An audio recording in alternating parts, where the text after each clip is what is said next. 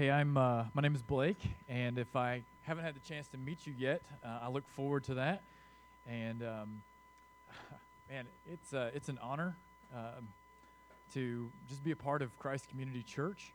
Uh, if you are new with us, or maybe you're new to this whole church thing, um, we gather here on Sunday mornings most of the time, uh, but we gather to go, right? We gather to go. Um, we gather here in this place to think about what it means to have a relationship with God, to, to strengthen our relationship with God, knowing that that relationship is going to send us back out into the world, that it's going to push us to go outside. And so um, I'm one of our pastor elders here. I just, I just get to help lead in that effort of going outside to the world. Um, so if you're new with this, uh, I'm excited that you're here.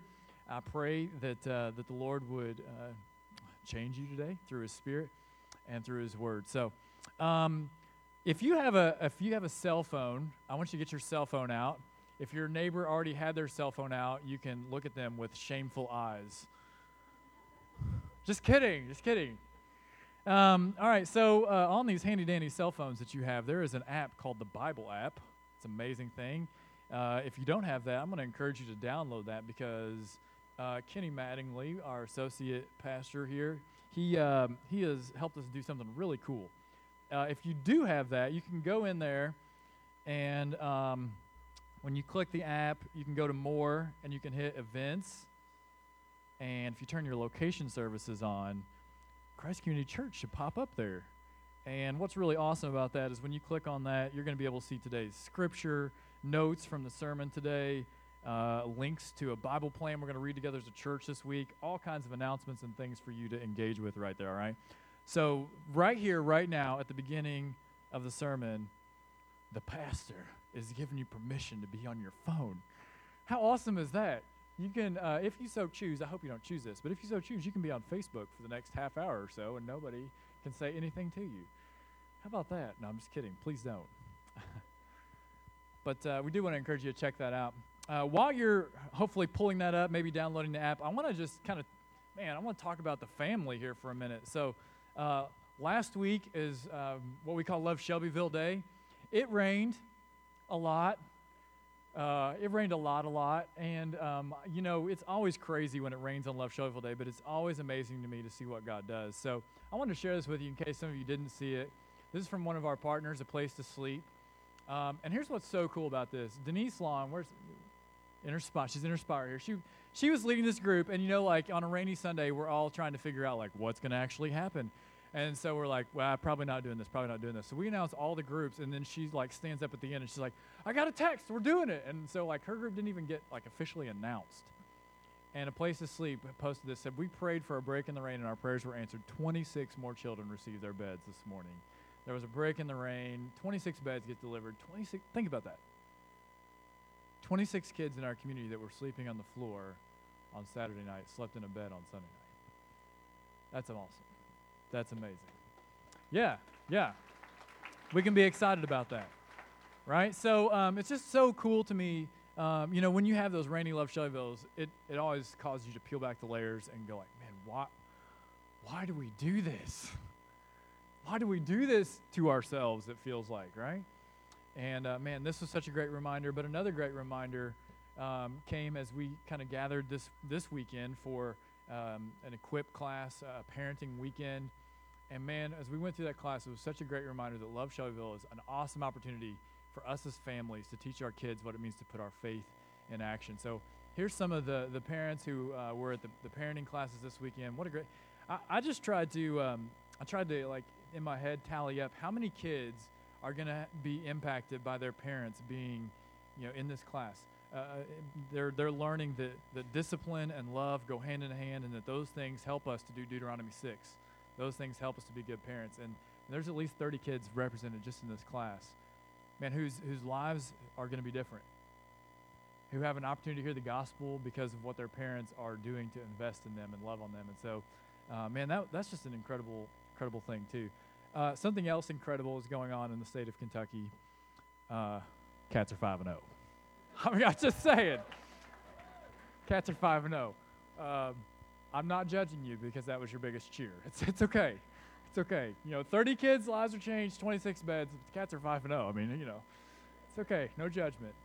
Um, but it is pretty fun. Um, who knew that Benny Snell, a football player, would be the biggest celebrity at Tent City? I mean, who would have ever guessed that would have happened? So, pretty fun time to be in the state of Kentucky. Um, side announcement: She's going to kill me.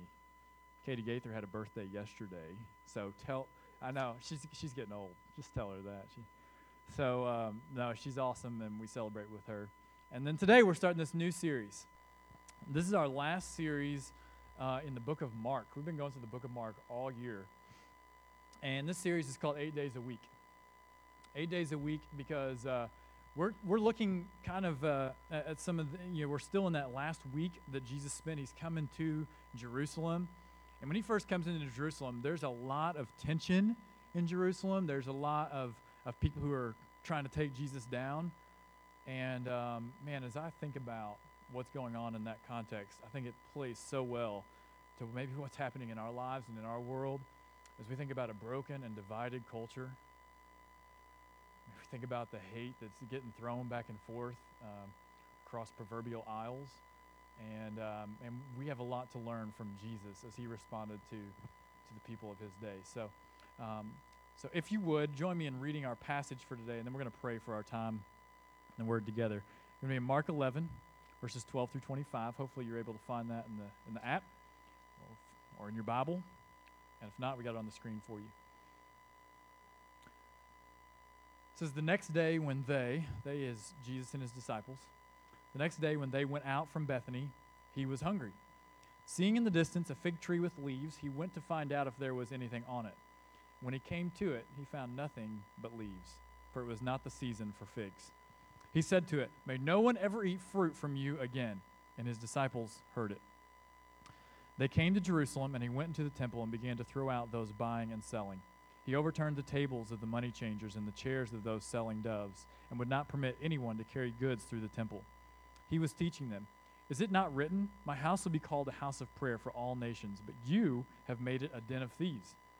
The chief priests and the scribes heard it and started looking for a way to kill him, for they were afraid of him because the whole crowd was astonished by his teaching.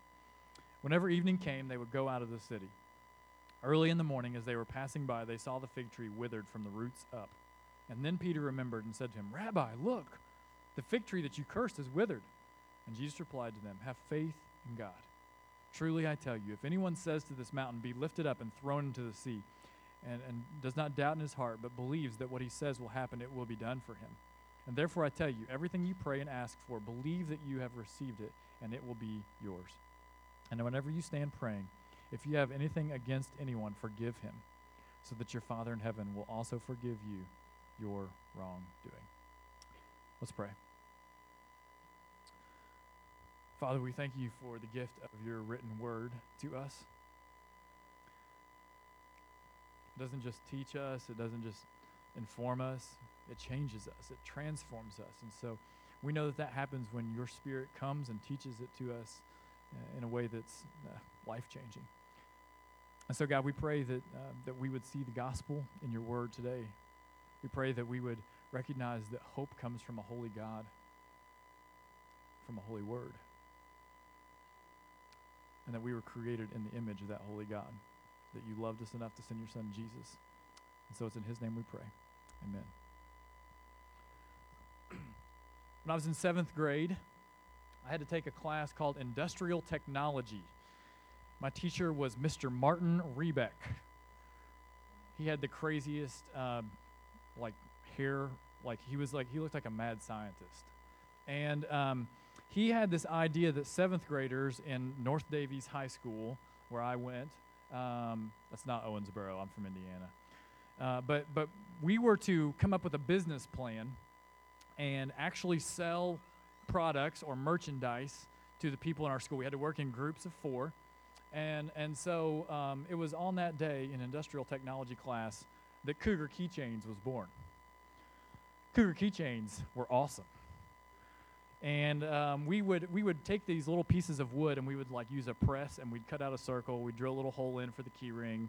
We'd put an orange cougar paw on the front because we were orange and white cougars like Clemson. And then, this is next level.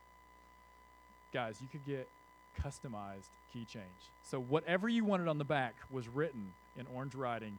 They were marvelous. I mean, they were selling like hotcakes. The first day, I think we sold tens. You know, I mean, it was amazing this this business that was forming in the halls of North Daviess High School, and um, I, I kind of have a dominating personality sometimes, so you can guess that I was leading my group and I was barking a lot of orders. And then it happened. Someone came and they said, This keychain is really great, but my name is misspelled. And I was like, Oh, you got to be kidding me. Production, right? I walked back into the production. I was like, guys, what like what is this? We messed up something like this is what we're selling. Like I was seriously upset. I'm in seventh grade. I think I've got the world by the tail. And I'm like getting on the, the little girl. She was my age, I guess, but she's little then. Uh, I'm getting on this girl for misspelling someone's name on the back of a keychain. All we had to do was get her a new keychain. And she, like, you know, just whimpers, kind of cowers. And I'm like, that's it. I'm going to do all the writing on the keychains. Because that's what a good leader does, right? And so I began to just take over, and I'm doing all the keychains. And then the funniest thing happened. The next time that a keychain came back and had the name misspelled, it wasn't nearly as big of a deal. Isn't that funny how that happens? I don't know, maybe it doesn't happen to you. It happens to me all the time. I lost hope in the team. I thought, I know I can count on myself, so I'll just jump in and do this. And then when I'm taking so much pride in what I'm doing, I, all of a sudden I begin to accept things that aren't right. It feels a little bit more okay to be a little bit off the mark because I've got more grace for myself than I do for others. Let me bring it maybe a little bit more into the real world and into my life today. Uh, you know, they say that, that money is one of the things that can divide marriages quicker than anything else. And um, by God's grace, it hasn't divided our marriage. But, you know, money was one of those things in our house that was like we kind of talked about and we kind of were on the same page with, but I took care of all that too. right. And it, it became the same way. I, I kind of lost hope in the team aspect of a marriage and money. And I, I kind of just began to think that I could do it by myself. And, and then I kind of began to overlook when we made mistakes with our money because I was taking care of the money and I had grace for that. Well, by God's grace in that, for this situation, uh, Caitlin, we had a, an equip finance class uh, just uh, just ended a couple weeks ago, and she was like, she came to me and she was like, "Hey, I'm going to take that class," and I was like, "Why? I've got our money taken care of." You know, she's like, "No, I think I'm going to go take that and learn." Man, God's been so good in that because He's, He, you know, it's not like we disagreed about it, but He brought us together on the same page. But I see this happening a lot in my life. Maybe it happens in yours. I lose, I lose hope in like the greater good. I lose hope in the team. And when I lose hope in, in community and other people, I begin to count on myself a little too much and I begin to accept things that, that aren't right. And this is exactly what we see happening in the day of Jesus. People had lost hope in this Jewish religious system, right? And so they just counted on themselves and they accepted the things that weren't right. You know, just, you know what, I can't change it. I'm just going to accept the things that aren't right. We see it in what's happening in the temple. Verses 15 through 17, we kind of go back there. There's some, some context clues that we need to make sure we're aware of. It says, They came to Jerusalem, right? So they're coming to Jerusalem. It's Passover time, which means anybody who was Jewish by faith, but not an Israelite, they were going to be coming to Jerusalem to, to make their sacrifice, to do the right thing, right? They were just going to take care of themselves. So they're coming to Jerusalem, and, and Jesus and his disciples, they go into the temple and they begin to throw out those buying and selling. Whoa, whoa, whoa, what's going on? He overturns the money, the tables of the money changers and the chairs of those selling doves, and he would not permit anyone to carry goods through the temple. And he was teaching them, it's not written, my house will be called, uh, is it not written, my house will be called a house of prayer for all nations, and you have made it a den of thieves. See, there's some things happening here that, that we got to understand context to for it to make sense. Number one is that uh, Jesus says this is, this is not a, a house of prayer for all nations.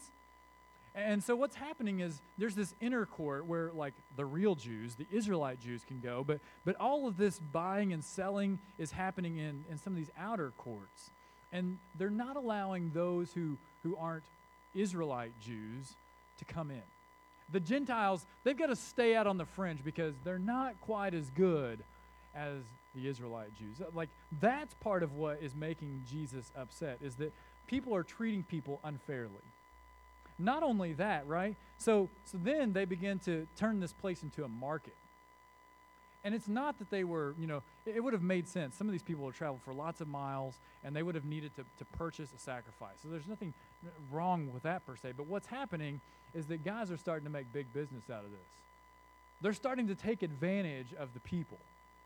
And so here we have people being treated as second class citizens. They're being taken advantage of. And, and this is what has gotten Jesus upset. And somewhere in all this crazy mix of people and, and sin and injustice were these religious leaders who are trying to maintain their personal influence and power.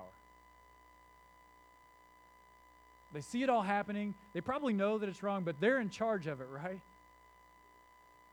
I, I'm in control. And so I'm just going to overlook some of these things that don't seem right. And so, in all likelihood, the people today had just given up hope that things would ever be right. They just did what they could with what they had. They tried their best to do what was right as far as it pertained to them and, and not really worry about anybody else. Does that apply to us? As a people, man, there's all kinds of things that I think we can say we've lost hope in. You watch what's happened just with this week with Kavanaugh, right? Just the political system in general. As people, we've lost hope in the American political system. We started counting on ourselves and we've just started accepting the things that aren't right. We say that we come together around elections and tragedies, but now in elections, we come together to separate the Democrats and the Republicans, right? Each, try, each side tries to find its platform and issues and cut the other side out. We've done the same with so many other issues. And somewhere in this crazy mix are the religious leaders of our day. There's a wide spectrum from humble servant leader to narcissistic power monger. There's leaders who want to be inclusive even if sin is running rampant, and then there's legalism that keeps anyone from being a part of it at all. And when I talk to, to many, some of you, people outside our church, people in our state and nation, when I talk to people, there's little hope that America can or will be united anytime soon. We're becoming convinced that the toxicity of our, our critical and divided and broken culture is going to leave anything but shambles for the generations to come. And so, for many of us, our response is to just hunker down, count on ourselves, and do what's right for us.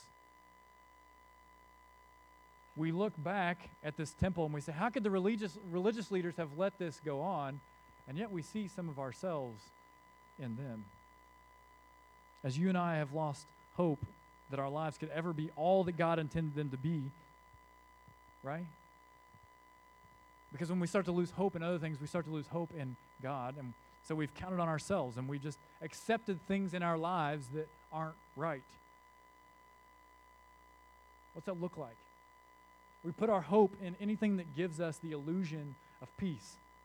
Anything that'll just give me, get me away from the storm of life for just a moment. We put our hope in money, our hope in weekend getaways. We, we put our hope in elusive college scholarships that every kid in Youth League is, you know, probably going to get. We put our hope in our jobs and in our networks. We put our hope ultimately in ourselves. We bet on ourselves to make our life right. But over time, and sometimes quickly, each of these things let us down. And we just we begin to lose hope. Weekend getaways are great, but they cost money, and when money goes away, our jobs aren't good enough, obviously. And when we lean into our network looking to find a better job and they can't deliver, man, we just look around and say, you can't trust anybody these days. All because we've searched for hope in all the wrong places. But when we've lost hope in each other and we start counting on ourselves, we start accepting things that aren't right. All of a sudden, it becomes okay to overlook injustices because it helps us to skirt through. can't help but wonder what the implications of Jesus flipping tables in a temple full of injustice has for our unjust lives. Because I think if we're honest, not one of us in this place can stand and look in the mirror and say, everything is right in my life. There is nothing unjust in me. So, what is it that we can learn from this encounter in the temple? Verse 18 says this The chief priests and the scribes heard it. I like this. They heard it, right? What do you think they heard first? The tables crashing or the teaching? right? You just start to picture it like they're sitting in their little holy place up inside, you know, in the inner court somewhere, and all of a sudden there's tables banging everywhere. They run out and they catch the end of Jesus' teaching, and he's saying, Man, you've turned this place into a den of thieves. They heard it and they started looking for a way to kill him.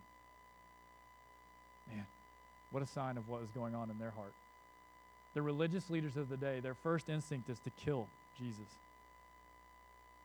For they were afraid of him because the whole crowd was astonished by his teaching. You see, they weren't afraid because he flipped tables, they were afraid because he was teaching truth. The biggest thing that was flipped that day was not tables, it was hearts. People knew that Jesus was right when he said his house was for all nations, not just Jewish ones. People knew that he was right when he called it a den of thieves because they were pocketing cash left and right. Tables got turned, no doubt, but so did hearts. And that's where hope comes from. A holy God working to overturn unholiness in our lives. You see, it was a holy God who restored the hope of Adam and Eve by covering their nakedness and protecting them from the tree of life so that they wouldn't have to experience eternal death. That's hope restored. It was a holy God who rescued a guy named Joseph as he was unjustly sold into slavery and positioned him to use his wisdom to provide for millions of people. That's how hope was restored by a holy God. It was a holy God who would not stand for Pharaoh's enslavement of people to build his kingdom and then sent Moses to provide leadership in the rescue mission that restored the hope of an entire nation. It was a holy God who valued Daniel's integrity in the face of persecution, in the face of real life lions, and used it to bring heartless kings to a place of hope in God. And it was a holy God who sent his own son to pay for the ugly and horrendous sins of each and every person here today so that all of humanity would have a reason to hope in the God of the universe. You see, our hope comes from a holy God.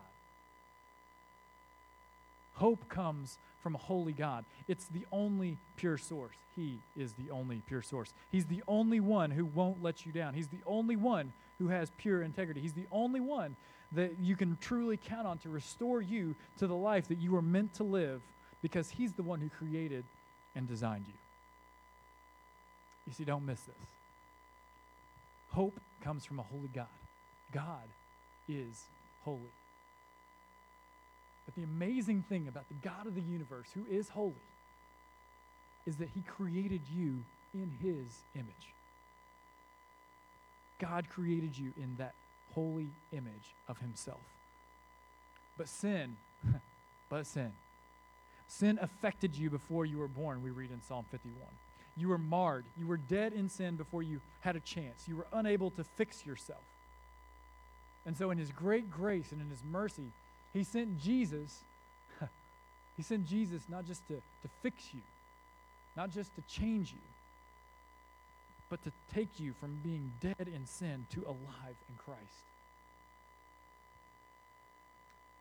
He trades out your heart, guys. That heart that is killed by sin before you're born he takes the dead one and he gives you a brand new one. He changes you from the roots up. This heart that he gives to you is wired to make you right, to make you holy.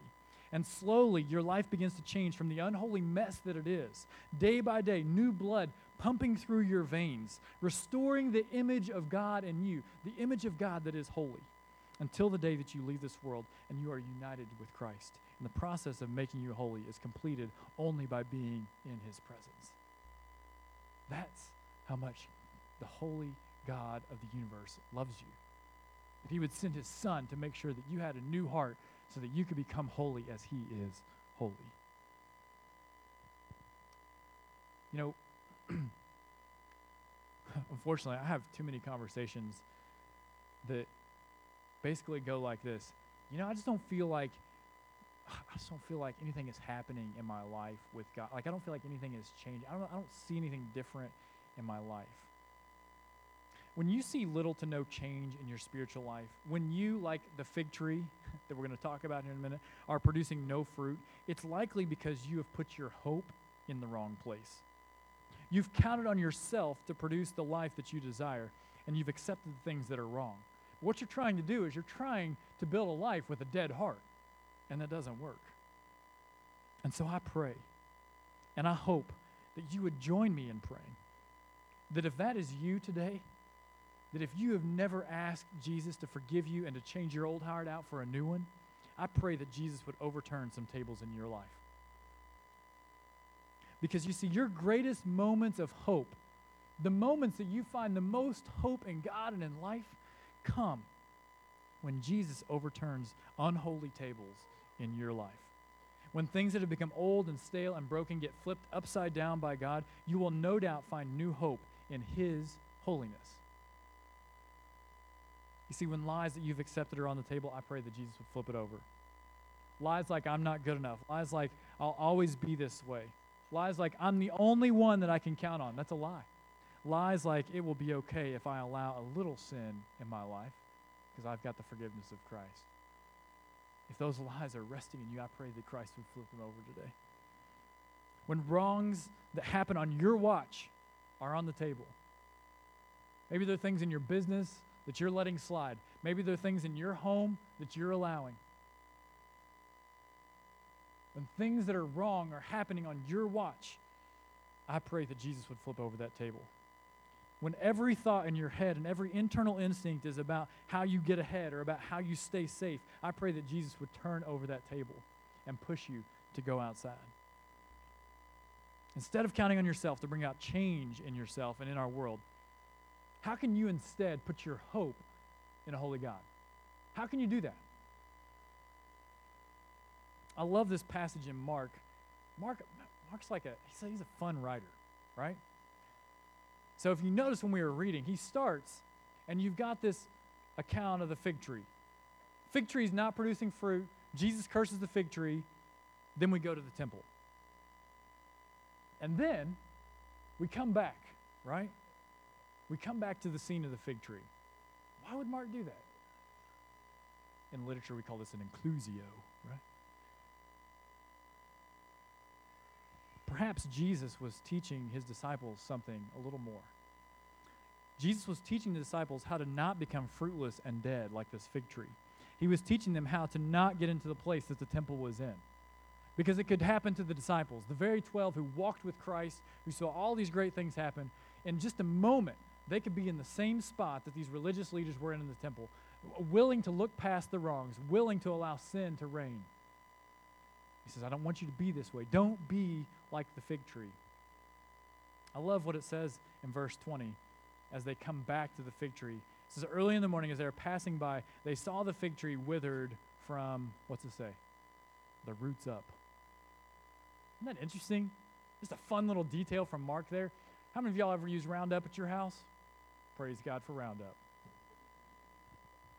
I mean, tell you what, I grew up on the farm and we didn't care about Roundup too much, but then when I came to town, it's like it became more important because if you got a weed sticking out of your sidewalk, your neighbor's going to let you know sometimes. Praise God for Roundup. But when I use Roundup, my flower beds or on my thing, it doesn't kill it from the roots up, right? You see the leaves start to wither, and if you don't, by the end of the day, you're like, think I need to spray that one again, right? The leaves wither, and then it, it just begins to shrink down, it turns brown. But this is something different, right? Jesus is leaving no doubt. This thing withered from the roots up. And when we lose hope, when we lose hope in life for whatever reason, when we're battling depression, when we're just not sure if we can make it through today, if we're not sure that, that we're going to be able to do this this week, if we don't know why our faith seems to be faltering, when we lose hope, it's often because our roots are planted in something else. And hope is rooted where we place our faith. And that's what Christ begins to teach his disciples. Read with me in verse 22. Jesus replied to them, Have faith in what? God. Have faith in God. Truly I tell you, he says, if anyone says to this mountain, Be lifted up and thrown into the sea, and does not doubt in his heart, but believes that what he says will happen, it will be done for him. And therefore I tell you, everything you pray and ask for, believe that you have received it, and it will be yours. Justice in our lives and in our world and in our community starts with faith in a holy and just God. You know, as Jesus says this, uh, we, we sang about it, right? The mountain, moving mountains, all those things what's really neat is that we don't think about, again, context. So as Jesus says this, they're standing in the shadow of a huge mountain. And so Jesus is like, listen, guys, it's simple. Have faith in God. You put your faith in who God is, not what God does. Have faith in who God is, not what God does. And then he's kind of looking around for an example, and he's like, You see that mountain? If you have faith in God, you can even move that thing, right? It's like, here's the example, here's the illustration. There is no limit when you put your faith in God. But for many of us, what we do is we make our faith contingent upon what God does. Like, well, I'll believe in God if He'll move that mountain. Have faith in who God is, not in what God does. You see, it's not whether or not you believe God can do something, it's whether or not you believe that God will act in a way that's holy and just and right and loving. Do you trust God to do the right thing? This is a hard thing, right? Faith in God is, a, is an incredibly hard thing. And um, man, for some of us, we're just analytical, critical minds, and uh, like that is good and that is great. I want to I want to take this moment as we're talking about faith and, and having difficulty with faith to uh, throw up a couple of recommendations from Kinney uh, on on that. A couple of books I'd recommend you pick up: The Reason for God, Belief in an Age of Skepticism by Tim Keller, and The Problem of God by Mark Clark. So you can snap a picture of that, write those down. We'll maybe send them out this week. Two books that I would recommend on that, right? But just from a personal standpoint, right, from Blake to you, here's what I would say to the person who's struggling with the reality of God. The reality of God is built upon a relationship with Him. It's built upon a relationship that starts at the resurrection of Jesus Christ. You see, relationships change the focus of our faith. When I begin to have a relationship with God, I'm trusting and believing and having faith in Him, not in what He does for me or what He does in our world, but in Him. It was around a year ago that one of the most unjust acts that I can remember uh, in my lifetime happened in Charlottesville. A group of white supremacists, Nazi white people, um, rioted. It was horrendous. It was a black mark, I think, on our culture. And um, I, I, remember preaching on it that Sunday, and, and then maybe like many of you, kind of had to wrestle with it, and then life goes on, right? Life just goes on. Wasn't in my world, wasn't in my sphere of influence. You know, sure it was unjust, it was injustice, but you know, it's just okay. I accept that. And a couple months ago, this story came out that brought all this stuff flooding back, and, and I was just so challenged and convicted by it. There's a guy named Ken Parker. And Ken Parker was a guy who joined hundreds of these other white nationalists um, in this rally at Charlottesville, this, this riot. Uh, the article says that that day he wore a black shirt with two lightning bolts sewn onto the collar, the uniform of the National Socialist Movement, an American neo Nazi group. His story is incredible. That day of the riots, he and uh, a group of his friends had headed back to the parking garage to regroup after the, rea- after the rally was declared an unlawful assembly. And he said there he met a filmmaker named Deeyah Khan. And she was filming the event for a documentary on hate groups. And he recalls uh, in that moment where he's been protesting anyone who's not white, he recalls her kindness. He said, I pretty much had heat exhaustion after the rally because we like to wear our black uniforms. I drank a big Red Bull before the event. He said, and I was hurting, and she was trying to make sure that I was just okay. And in her film, Parker is still completely racist, vehemently just stating his hatreds for Jews, gay people. But as he interacted with Khan, um, his proclamations became less certain. And over a few months, he started having more doubts. And as he's told his story, he said, What happened? He said, Well, this lady, she was completely respectful to me and my fiance the whole time. She's shooting a video and she's showing me respect. And so that kind of got me thinking, she's really nice. Just because she's got darker skin and believes in a different God than the God I believe in, why am I hating these people? Started to change. Said a few months later, Parker was still having weighing these doubts when he saw an African American neighbor having a cookout near the pool of his apartment complex. And as the sun set and the crowd thinned, Parker and his girlfriend approached a man, William McKinnon III, pastor at All Saints Holiness Church. And the long story short is that Pastor McKinnon pastors a mostly black church, and he invited Ken Parker to Easter. Ken Parker said yes. He said he walked in, he began to tell his story. He said, I was a Grand Dragon of the KKK. And then the Klan wasn't hateful enough for me, so I decided to become a Nazi. He said a lot of them, their jaws about hit the floor and their eyes got real big.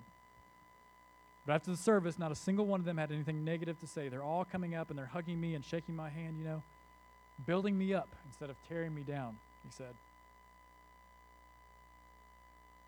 And he ended up accepting the Lord. He's a member at this church. And I can't imagine how in the world that could ever happen apart from the Spirit of God changing and overturning all kinds of tables in the hearts of all kinds of people. Not just in Ken Parker's, but in every person who sat in that church and had to choose to forgive and forgive again and forgive again and forgive again. How could a mostly black congregation forgive a Nazi white convert? How does that happen? You know, they can forgive because they trust who God is. He is holy, and hope comes from a holy God. And they know that this holy God created Ken Parker to be something different than what the world says Ken Parker is. And when we have faith in who God is, we discover the ability to forgive like He forgave us. And when we can do that, it expresses hope in a holy God like nothing else. You see, the fruit of our faith is forgiveness. And that is exactly what Christ wanted to teach his disciples that day.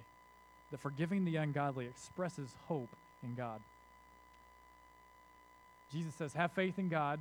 He gives some examples. He talks about prayer in verse 25. He says, And whenever you stand praying, if you have anything against anyone, forgive him, so that your Father in heaven will also forgive you your wrongdoing. You see, forgiveness is at the core of our biblical Christianity, and yet we struggle with this more than anything else. Ephesians 4.32.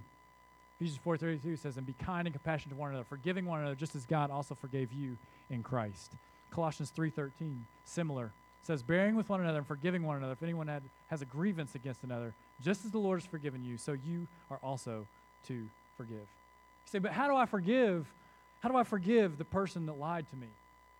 that lied to me repeatedly? How do I forgive the person that treated me like a second class citizen? How do I forgive the person that left me hanging out to dry? The person that blatantly tried to hurt me? The person who never seems to come through? Peter had the same question in Matthew 18 21 and 22. It says, Peter approached Jesus and asked, Lord, how many times shall I forgive my brother or sister who sins against me? As many as seven times? He says, I tell you, not as many as seven, but 70 times seven. You see, the idea isn't that we forgive someone once and everything is right. It's that we continue to forgive day after day after day because that's what Christ does for us. This is what allows us to stand up for what is right. You see, when Christ walked into that temple and stood up for what was right, he did, did so knowing that he was also forgiving the wrong that was being done. Don't stand up to a person that you haven't knelt down and prayed for.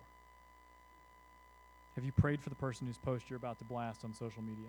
Have you prayed for the government leader that you're getting ready to throw under the bus? Have you prayed for the jerk that you want to confront?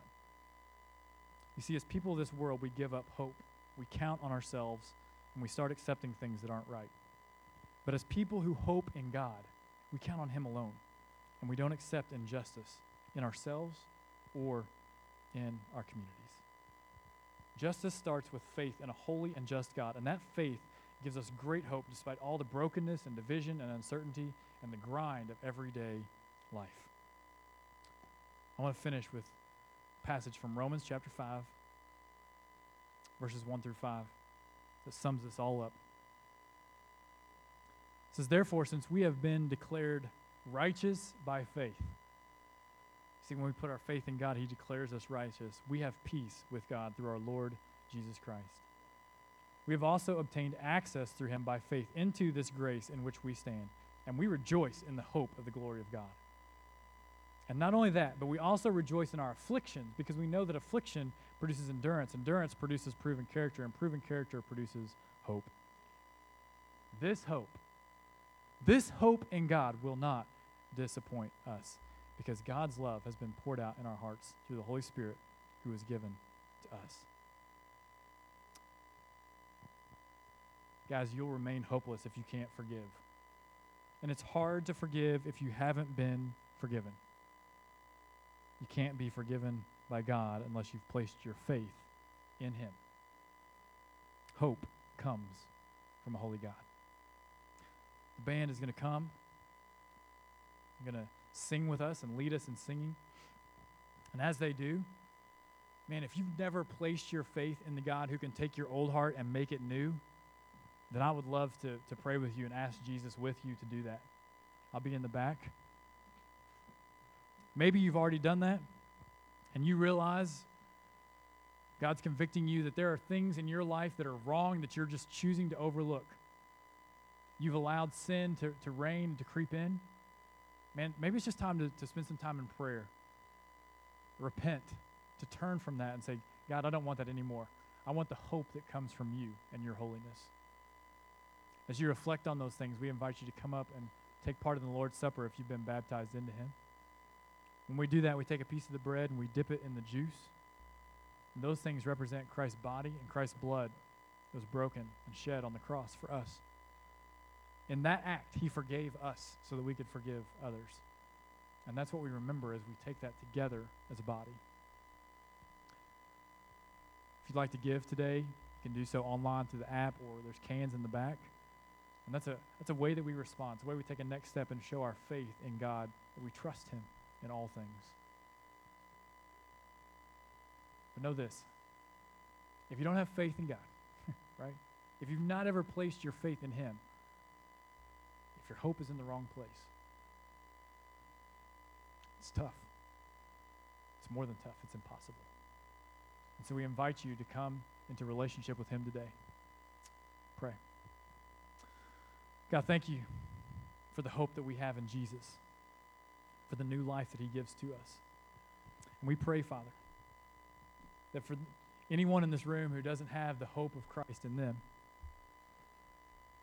that they would choose you today. They would give your life over to you. Father, we pray that as we think about forgiveness, who we need to forgive, maybe forgiving ourselves Father, I pray that you would give us courage to do just that. And as your holiness begins to seep into our lives, I pray that we would find new hope. New hope in you. We pray this in Jesus' name. Amen.